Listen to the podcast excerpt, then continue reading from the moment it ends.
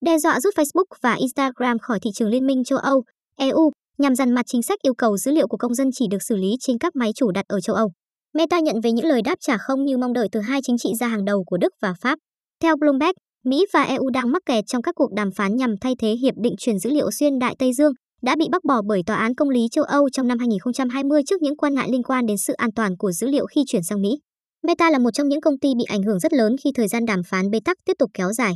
Mất kiên nhẫn, Meta đe dọa sẽ ngừng cung cấp một số sản phẩm và dịch vụ quan trọng nhất, bao gồm Facebook và Instagram, ở châu Âu.